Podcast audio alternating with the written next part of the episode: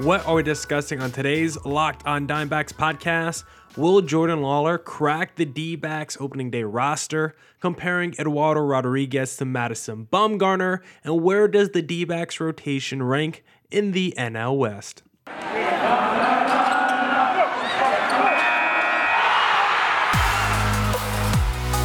You are Locked On Diamondbacks, your daily Arizona Diamondbacks podcast, part of the Locked On Podcast Network, your team every day.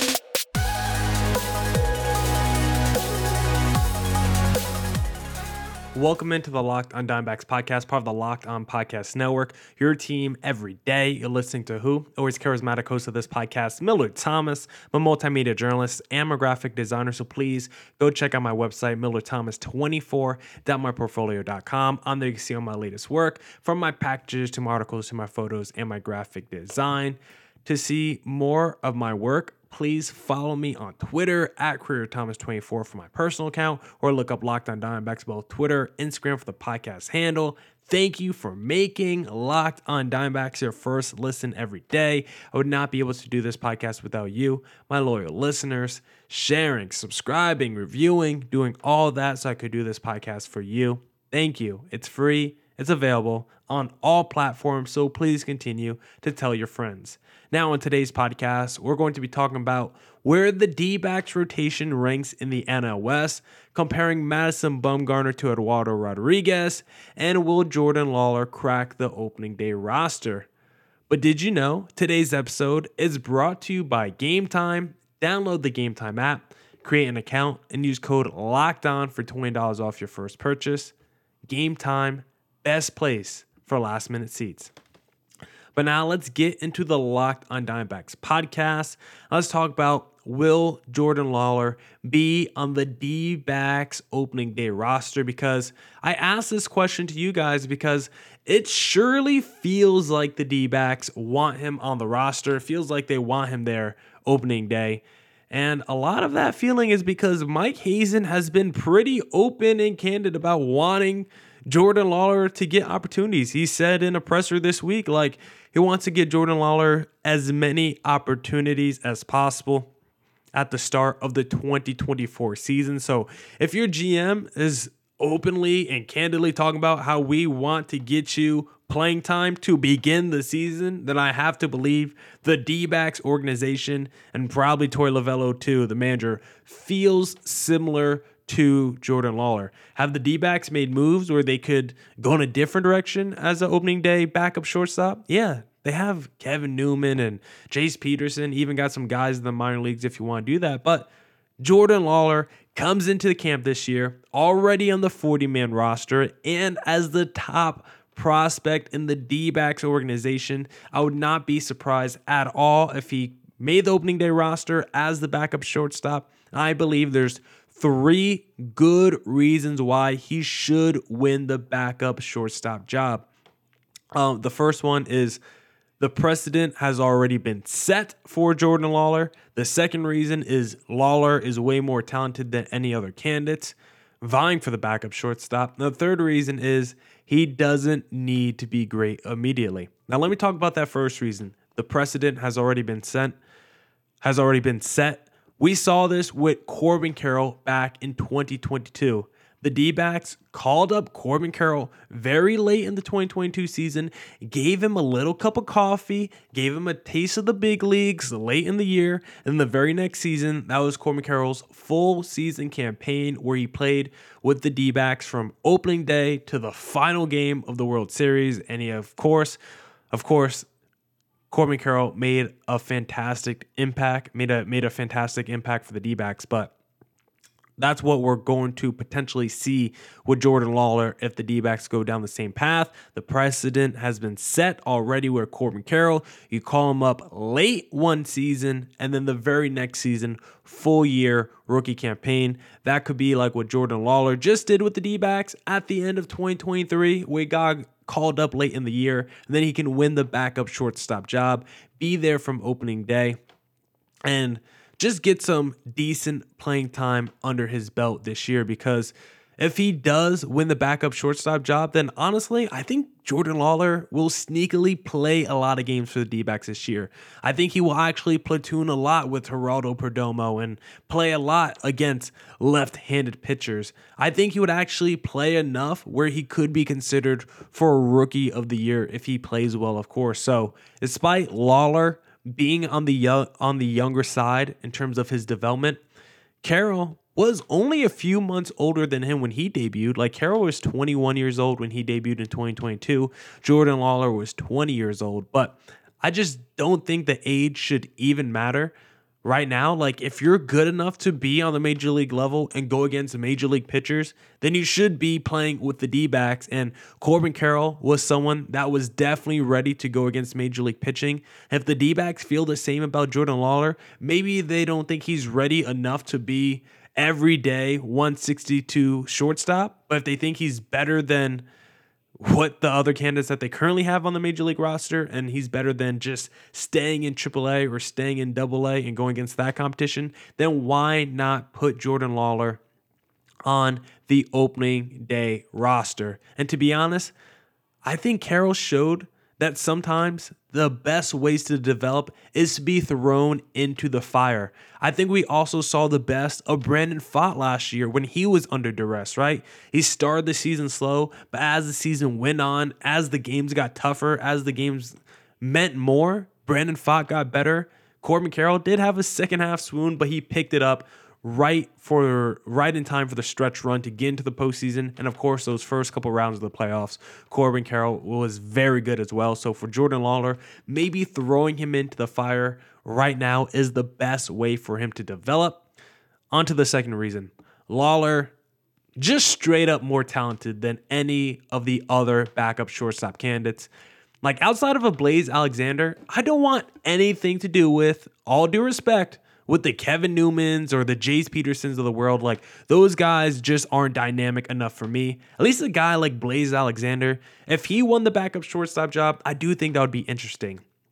His bat to ball skills seem pretty good. Like his bat seems like could be major league ready right now. It seems like he has good contact skills, decent speed, has been able to add more pop to his bat, and has a really good glove. Like I think Blaze Alexander actually makes sense as a backup shortstop if you don't want to give it to Jordan Lawlar. But the other guys, I think they're just Jags. The Newmans and the Petersons, like they can't hit. They don't have power. Peterson has a little bit of speed. Newman has none. They're not good defense players. They're not good platoon players. Like, I don't know what those guys bring to the table that would actually help this D backs team get back to the postseason. Like, what skill set do they bring where you're like, oh, that's actually valuable to this D backs ball club? Like, I, I just don't think they have one. So, why not just give it to Jordan Lawlar then? If he's better than any other candidates better than any of the other candidates he's going against. And the final reason why I would do it is because you don't need Jordan Lawlar to be great immediately. He can learn under the wing of another young shortstop in Geraldo Perdomo, who, let me fact check that again, all star shortstop Geraldo Perdomo. So he would be learning under a short uh, he would be learning under an all-star shortstop who's really not that much older than him to be honest.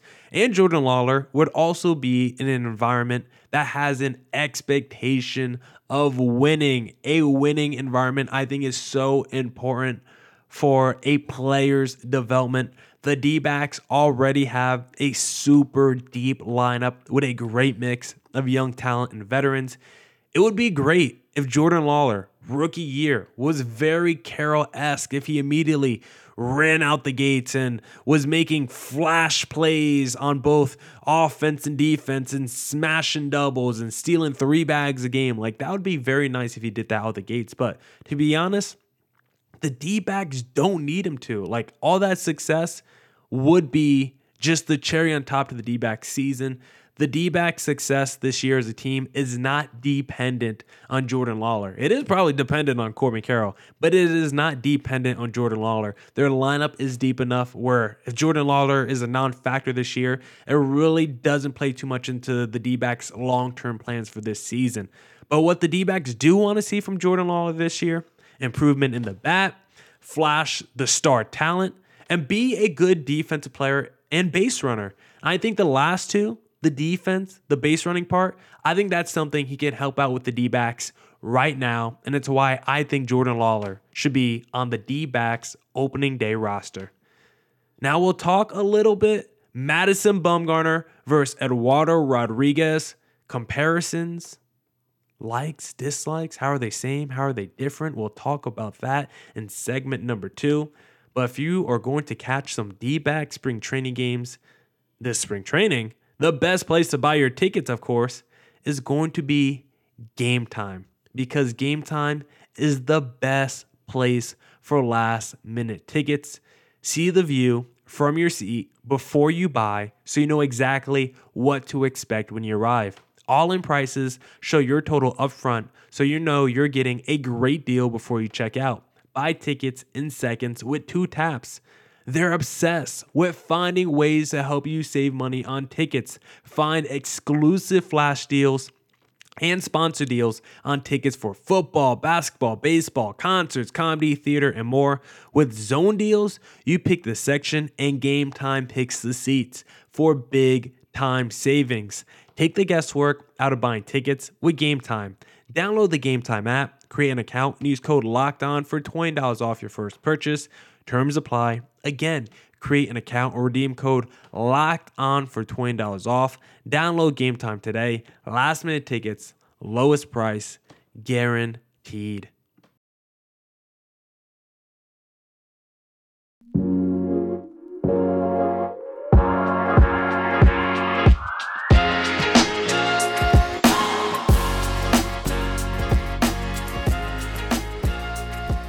All right, all right, all right. Let's get back into the Lockdown On Diamondbacks podcast. Let's discuss a little Erod versus Mad Bum because I want to discuss if Erod can be everything that Madison Bumgarner wasn't because that Mad Bum experience was not a good time. It is crazy to go back and look at the stats, which we'll talk about later in this segment. But Mad Bum expected to do a lot, and he ended up doing nothing for the D backs. When both Mad Bum and Erod were signed, they had the same mission in hand get the D backs back to the playoffs. That's the mission well, that was the mission for Mad Bum. That is the current objective for Eduardo Rodriguez. We'll see if he could do it. Mad Bum, unfortunately, I mean, he was on the, the roster at some point last year, so I guess he did help the D backs get to the postseason. It is kind of crazy. If the D backs won the World Series last year, Mad Bum would have gotten a World Series ring. And speaking of Mad Bum, of course, when just comparing him to Eduardo Rodriguez, both of them are coming in with similar mystiques in aura in terms of the expectations that D fans are putting on them because Mad Bum coming in as this career workhorse, playoff scars, wounds all over his body, like he's the toughest guy on your ball club, in your clubhouse. This is a dude who is pitching until his arm is falling off. This is someone who will go start three times in a World Series. Like he does not care. And when he was signed by the D backs, we knew he wasn't the mad bum that we saw in the World Series, but we still thought he could be a frontline rotation arm. Maybe we didn't think he was a number number one anymore, all bold, but we still thought he was a frontline rotation arm. If he was a number two pitcher, a really good number two pitcher for the D backs, we would have been happy with the signing. Erod coming in, similar vibes. He's coming in to fill in a void in a World Series rotation. We saw this D backs rotation pitch really well. Zac Gallen struggled at times, a little bumpy, but he stepped up when we needed him the most. Merrill Kelly was dominant the whole time. Brandon Pfaadt was a revelation. But when you got to that game four, that's when things got dicey because, of course, the D backs had to go with the opener and put a bullpen reliever guy out there to start the game, and that is not what you want to do in the postseason. So Erod coming off an all-star season, supposed to slot right into that middle of the rotation. Again, supposed to be the D-backs number three, he does have the talent of a guy that could be a number two starter. So both of these guys have expectations or had expectations to perform when they were signed by the D backs. But as we all know, Mad Bum did not meet those expectations and was absolutely horrendous for the D backs. His career ERA with the D backs over the course of three and a half seasons 5 2 3. A 5 2 3 ERA over how many innings pitched? 363 innings pitched. His whip, 1.379. His hits per nine, 9.5. And his strikeouts per nine, 6.8. And this past season, 2023, I mean, all time horrendous for Madison Bumgarner. He had only four starts, 16.2 innings pitched, 19 earned runs over 16 innings pitched, four home runs allowed, a 2.4 whip. And if you want to see something crazy, his strikeout to walk percentage, negative 5.6%. I've never seen a negative. For his career, his strikeout to walk percentage, 16.8%. 2023, negative 5.6%, which is insane. And BABIP, batting average on balls in play, um, not very good for Mad Bum this past year. 350 BABIP allowed, 1081 OPS allowed, 347 average allowed. Like the numbers were screaming that Madison Bumgarner was getting crushed by the D backs this past year. And honestly, kudos to the D backs for moving off Mad Bum this year because he was so bad for the team. And it was a very smart transaction to send him to the waiver wire because he was absolutely horrendous during his time with the D backs. And those stats are what we are trying to avoid with Erod. But I think Mad Bum had way more red flags than Erod had when he was coming in. Despite both guys being 30 around the time of their signing with the D backs, Mad Bum had 700 more innings pitch than an Erod. The arm on Mad Bum was just so much more worn out. I mean, when you look at his baseball reference, he had a lot of 200 innings pitch seasons. Like, credit to Mad Bum. The dude was a workhorse in his prime. And he also broke into the majors super early. 19 years old. Mad Bum was a teenager when he made his first pitch in Major League Baseball. That is something unheard of. Like, when Mad Bum is up for the Hall of Fame, like the honestly, his D backs tenure really does hurt his Hall of Fame candidacy. But his time in San Fran sat between a 2-7 and like a 3-3 ERA year after year, 200 innings pitched typically, multiple World Series, top 5 Cy Young finishes, all-star appearances. Like Mad Bum does have a case for the Hall of Fame. I, I do think he needed a couple good seasons in Arizona. Unfortunately, he did not get that, but his arm just way more worn down than in Erod's when he came to the D-backs because Mad Bum just just such a workhorse throughout his career. And Erod has not exactly been that, which we'll talk about later. And then also, like I just said, all those postseason runs, like Mad Bum has been to multiple World Series. He was pitching till the final day multiple times. He was the kind of guy, like I said, he was getting two starts in a series, plus coming out the pen to also save it once or twice. So this guy, by the time the season was up, was maybe at 300, 250 innings pitch, whatever the number is. So the dude was a complete workhorse in his prime.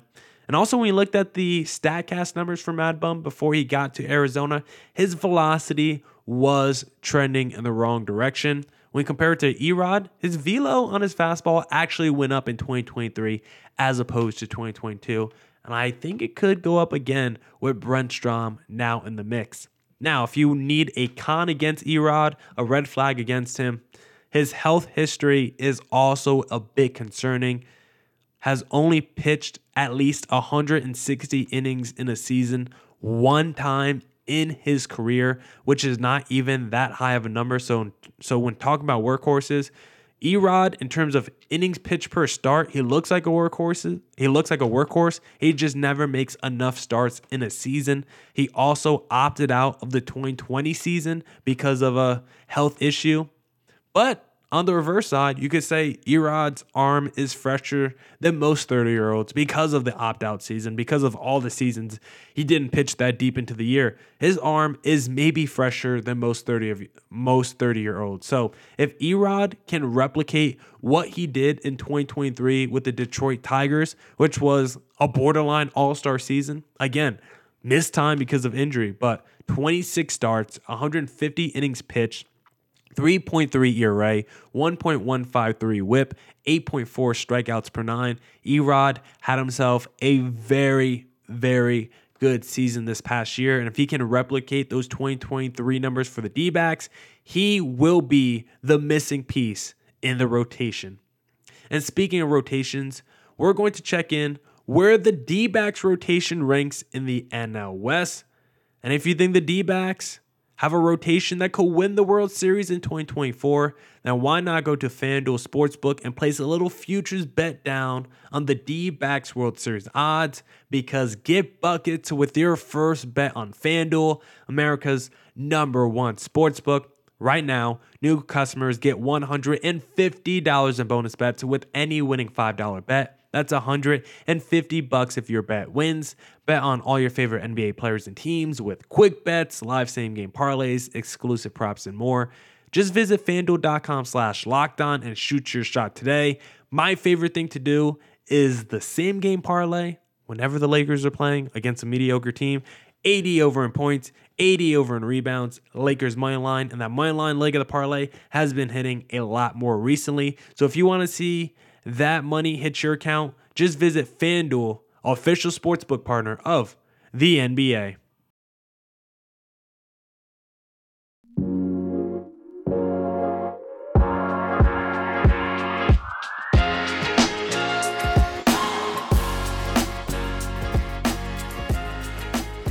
All right, all right, all right. Let's get back into the Locked On Diamondbacks podcast. If you like the show, please follow me on Twitter at CreatorThomas24 for my personal account. Look up Locked On Diamondbacks both Twitter, Instagram for the podcast handle, and please hit subscribe to Locked On Diamondbacks on YouTube. We are close to 1,000 subscribers.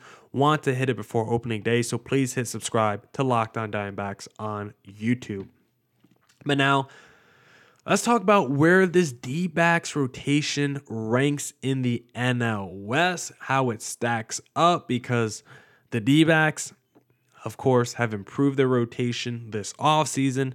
It was already looking pretty good coming off last year because Brandon Pfaadt ended up turning into a revelation by the end of the year. But, like as we discussed earlier on the pod, you can't have only three starters in the postseason. You need to be four deep, and the D backs now have their one through four Gallen, Kelly, Pfaadt, and Erod, with Erod being the number three, Pfaadt being the number four. So let's talk about how that D backs one through four stacks up against the rest of the West because the D backs were not the only ones making moves, upgrading, and also losing pieces in the rotation in the West this offseason. So, I think it's easy to say.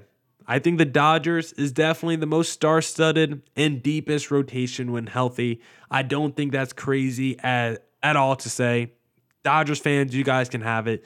Most star studded, deepest rotation when healthy as well. But I definitely think the D backs rotation can match the production one through four when comparing it against the Dodgers 1 through 4. And I honestly think the D backs have one of the best 1 through 4 in all of Major League Baseball. And that will be, you know, we'll see that case study this season. When comparing the D backs rotation to the rest of the NL West, I mean, we'll start from the bottom and work our way up here. Sorry, Paul Holden of Locked On Rockies, but the Rockies rotation just. It just currently doesn't match up with really any rotation in Major League Baseball. Maybe the Oakland A's, maybe like the Pittsburgh Pirates, but that Rockies rotation is gloomy right now. The Rockies lineup, I don't hate the Rockies lineup. I'm in on Nolan Jones, a little McMahon, a little Rodgers, a little Blackmon.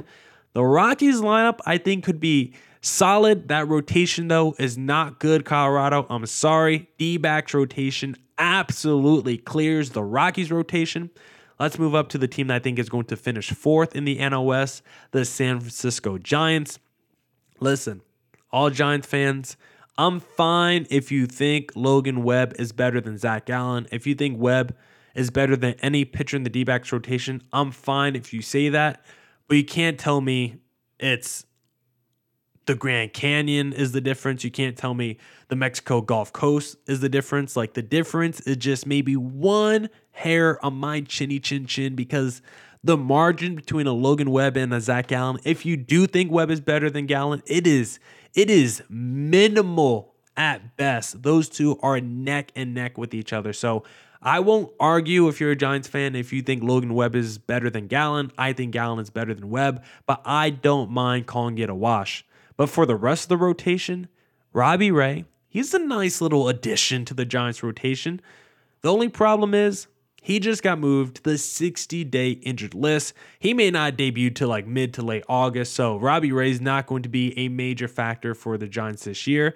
And to be honest, I think the Giants are a team that should think about signing Montgomery or Blake Snell because if you're if you sign Montgomery or Snell and you if you sign Montgomery or Snell, you can just be 500 by the time the trade deadline comes around. Then you add your Robbie Ray. Maybe you go out there and trade for a player, and then all of a sudden you could be a second half team. I think the Giants should give major consideration to bringing in one of those really good starters still out there on the open market. Like if you're the Giants, screw it. Bring on Blake Snell, Jordan Montgomery. Bring on Cody Bellinger. Like we always say the Giants don't have enough talent. Well, there's still a lot of talent out there on the market. Just go swoop them up for one year deals if you're the San Francisco Giants. And just why not see what happens this year? And then next year, maybe decide to bring those guys back, or maybe you could even trade them at the deadline. That's what I would do if I'm the Giants GM. But the rest of the rotation after Webb can't really match up with the Kellys, the Erods, or even the Brandon Pfaadts of the world. Moving on to the San Diego Padres. I like Joe Musgrove a lot. I think he's someone to watch out for as a trade candidate moving forward. He's only about 20 million a year till 2027, so he's locked up. You don't got to worry about that. And at this point, 20 million a year, like Erod is getting 20 million a year. I think Joe Musgrove is better than Erod.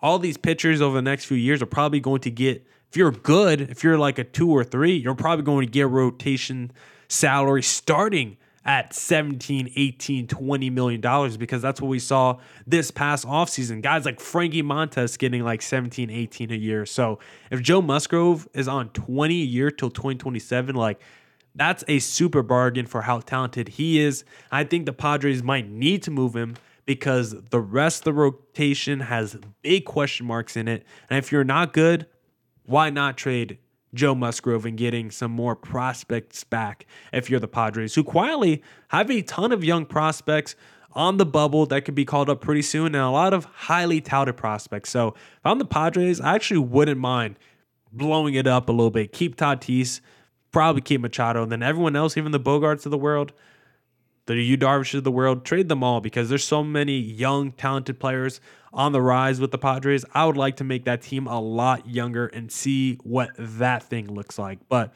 getting back to the rotation, Darvish, he's turning 38 this summer. Like, how much more does he have left in the tank? I think that's a big question. And then after Darvish and Joe Musgrove, like the rest of the rotation might just be the Juan Soto pieces. And I kind of like some of the pieces that they got in the Juan Soto deal, but I don't know if they're ready to be everyday starting rotation guys in the middle of the rotation. Like, we'll see about that. So, Padres definitely does not match up against the D backs in terms of rotation. So, that, of course, just leaves the Dodgers. And again, I'm fine saying the Dodgers have the best rotation, but I definitely think the D backs, pound for pound, can match production wise with the Dodgers. Again, I think there's some inherent risk with the Dodgers rotation. Yamamoto, I think, will be a stud and will be fine. But can he be a little slow adjusting to Major League Baseball in year one? I don't think that's a crazy take to have. Tyler Glasnow, will he ever stay healthy? I don't think that's a crazy take to have. Never pitched more than 120 innings pitch in a season in his career. Clayton Kershaw, Walker Buehler, when do they return? They're not starting the season with the Dodgers in their rotation. Will the Bobby Millers of the world experience a sophomore slump? I don't know. I think the Dodgers rotation is the most talented, but I also think it has way more risk than the D backs rotation. So for now, I'll say the D backs have the second best rotation in the division, but I also think they but I also think the D backs have a rotation built for postseason success. Now that's it for this edition of the Lockdown On Diamondbacks podcast. Come back tomorrow for more Diamondbacks news coverage and insight. Thank you for making Lockdown On Diamondbacks your first listen every day. And as always, stay safe, stay healthy. Doses.